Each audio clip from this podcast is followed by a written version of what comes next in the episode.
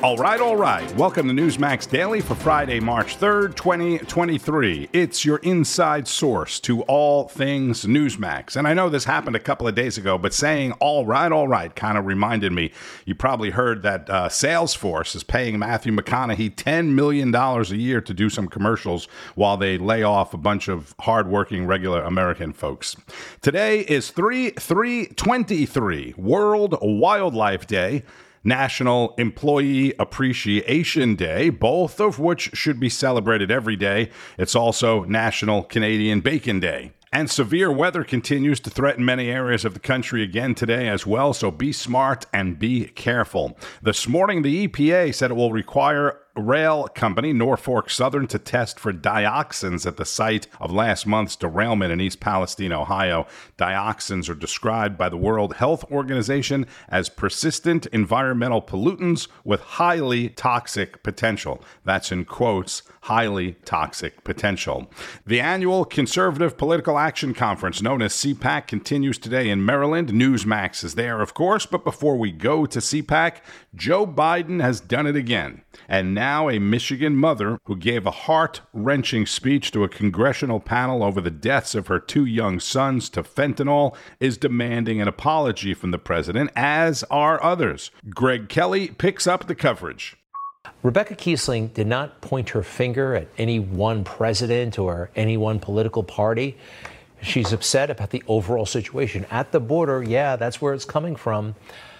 And Joe, like a classic career politician, but one who is about to make a really bad mistake, deflects responsibility to Trump.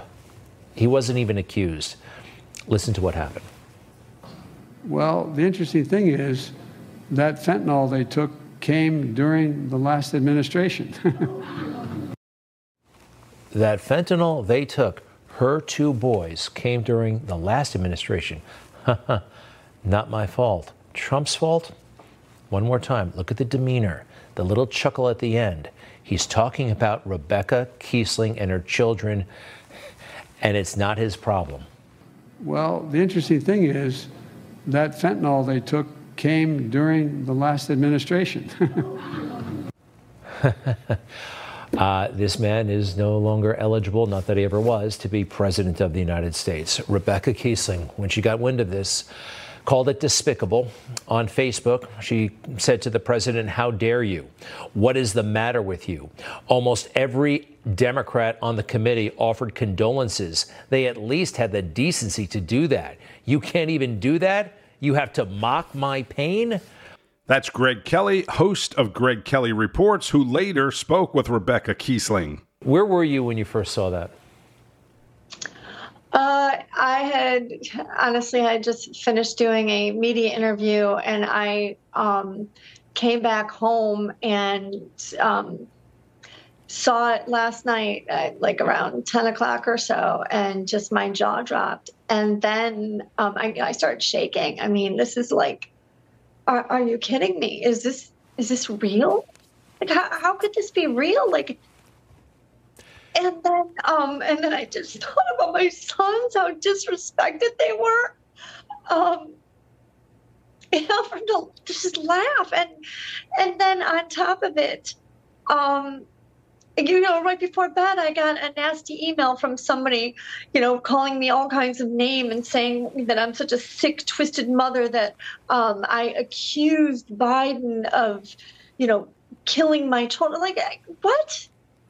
No, I didn't do that. And it was Marjorie Taylor Greene misspoke when she didn't hear my testimony because they're in and out of different committees. You know, Congresswoman Greene, though, put that aside for a moment. He stopped talking about her and then quibbled about who was president in July of 2020 and then got a chuckle out of it.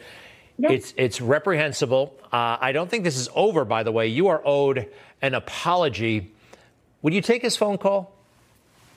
Yeah, but, you know, I demanded an apology. I did a video on social media, and it's been shared in the press. And so he was asked this afternoon, his press secretary was asked whether he's going to issue me an apology, and their position is that, I guess I'm not owed one, and that those comments were pertaining to me. Like, how could he say that? How could you say they weren't pertaining to me? Like, and I tell you, they're not just to me, they're to the, millions who have lost children and loved ones to fentanyl. The White House isn't going to issue an apology because they're spinning the thing to Marjorie Taylor Greene's comments about securing the border. And who in their right mind would send this woman nasty or threatening emails or voice messages? She clearly said that it isn't political. Even if it was, she lost her two sons.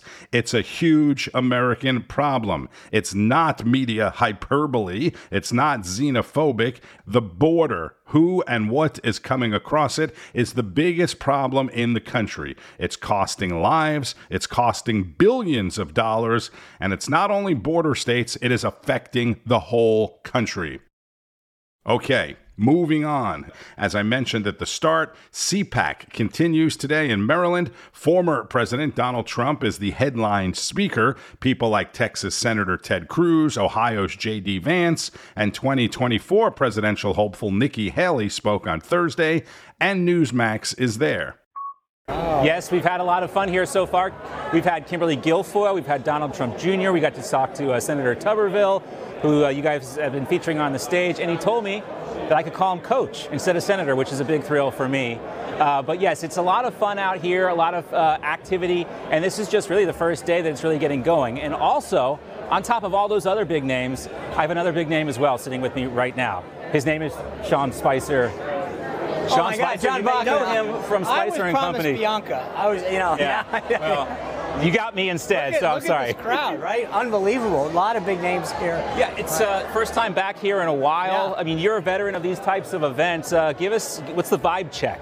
Well, look, this is probably, someone was just asking me, I think this is somewhere about number 25 CPACs for me. Do you get a special token for 25 CPACs? When I bump into Matt Schlapp, I'm going to ask him if I can get something, to acknowledge that. But it's definitely continues to step up a notch. When you look at the number of media folks that are here, it's all of the row here is conservative media. It's taken the place from the traditional media, right? That's really a testament to how well conservative media has grown. Look at the crowd behind us, the number of people, the young people, the people of color, the diversity that exists. It's phenomenal to see this level of excitement and enthusiasm here at CPAC, at the beginning of March in an off-year election. Yeah, it's crazy, too, because we've seen Matt grows CPAC to like really an international event. You got CPAC Brazil, CPAC Hungary, CPAC Japan, and you have a lot of those folks here at CPAC, right. This is the main CPAC. Well, and for folks who haven't been to a CPAC before or haven't kind of kept up with it, it used to be at a hotel in Northwest Washington, D.C., in sort of a dark room and a couple ballrooms and a hallway. People would hand out pamphlets. It was a great gathering, don't get me wrong, a place where conservatives could gather to really exchange ideas. This has really blossomed. There's a lot of young people here, and there's a lot of excitement and enthusiasm about where the party's going. A lot of great speakers that are talking about where we go as a party and as a movement. Yeah, the first time I ever attended CPAC was 2012. I think it was the last one at the old Wardman Park Marriott. Right. That's right. But yeah, this is a lot bigger, a lot brighter, and a lot bigger event. You're speaking here this week. Tell us what you're going to talk about. We're talking about the woke agenda, ESG, the environmental, social, governance agenda, and how we can stop it. So I've got Andy Puzner from the business side, and then the Speaker of the Oklahoma Legislature on the other side. We're talking about how we can stop this agenda, both on the government side and on the business side. And if you think about it, just yesterday, we saw this historic vote in the Senate to stop the Biden ESG agenda. That was a big deal, especially in a Senate controlled by Democrats. That's John Bachman, host of John Bachman Now, and Sean Spicer, who is one of today's scheduled speakers. As you heard there, Sean also mentioned the Senate voted 50-46 in favor of overturning a Labor Department rule that permits retirement fund managers to consider climate change, good corporate governance, and other factors when making investments on behalf of pension plan participants. Two Democratic senators, Joe Manchin of West Virginia and Senator John Tester of Montana, both crossed party lines to support the repeal. President Biden said he would veto the bill, which would be the first veto of his presidency. And if you missed this, Newsmax CEO Chris Ruddy was also at CPAC on Thursday. He sat down and spoke with Mercedes Schlapp about the success of Newsmax and the decision by DirecTV to remove Newsmax from its platform. People may remember Newsmax started as a website in 1998. Right. I had been a journalist covering the Clintons nationally at the New York Post, the Pittsburgh Tribune Review. Saw the power of the internet, saw the power of the Drudge Report. Remember that success in the 90s. So I started Newsmax, and we had tremendous growth over the years. And then about 2014 to 16, we decided to launch a cable and streaming news channel called Newsmax. And I'm glad to report we're the fourth highest rated cable news channel in the United States now. About 25 million people watch us regularly, and that's just in the cable world. People forget 45 million homes have disconnected from cable. They don't watch Fox or CNN anymore. They can't. They don't get it. And they're on these devices like Samsung and Pluto and Zumo. So we're, for the moment, on both. Eventually, we're going to have two channels, Newsmax 1 and Newsmax 2. But it's been a very exciting, and it's really not our brilliance. It's the fact the American people want more choices in news. Right. Well, you're talking about more choices in news, but we've run it. Newsmax has really run into a challenge with AT&T and DirecTV, where they've pretty much removed Newsmax from their platform. Tell us what's the status of this? Is there going to be progress being made in this area? Well, I hope so. It was a little bit of a shock to us because we've been around for over 5 years now. We're on every major cable system. Last year, we renewed with hundreds of cable systems, including Dish and Verizon. And then DirecTV, we could not come to agreement. They removed us on January 24th. We went dark on 13 million homes. They're a huge market share player. Now, as you know, AT&T owns a significant portion of DirecTV, and they had removed the One America channel last year. A popular conservative channel, didn't have the ratings we had, but very popular. And our view was that it was censorship. Now, they say very differently that it wasn't, that they want more conservative voices. They've added a conservative commentary channel. When we heard that, we said, great, that's good, have more voices. The nice thing is, about 2 weeks ago, they announced that they would consider bringing Newsmax back on, and they are working, I think, to that end. We're hopeful that we can come to some agreement. It's not for sure, but I think both parties would like to do it, and I think it would be a great testament to them and the diversity of voices that they're having. That's right. That's Newsmax CEO Chris Ruddy speaking at CPAC yesterday. So that is potentially good news. And again, if you do have AT&T or DirecTV, don't be silenced. Call them up and tell them you want Newsmax TV. Tell them you'll switch to another provider.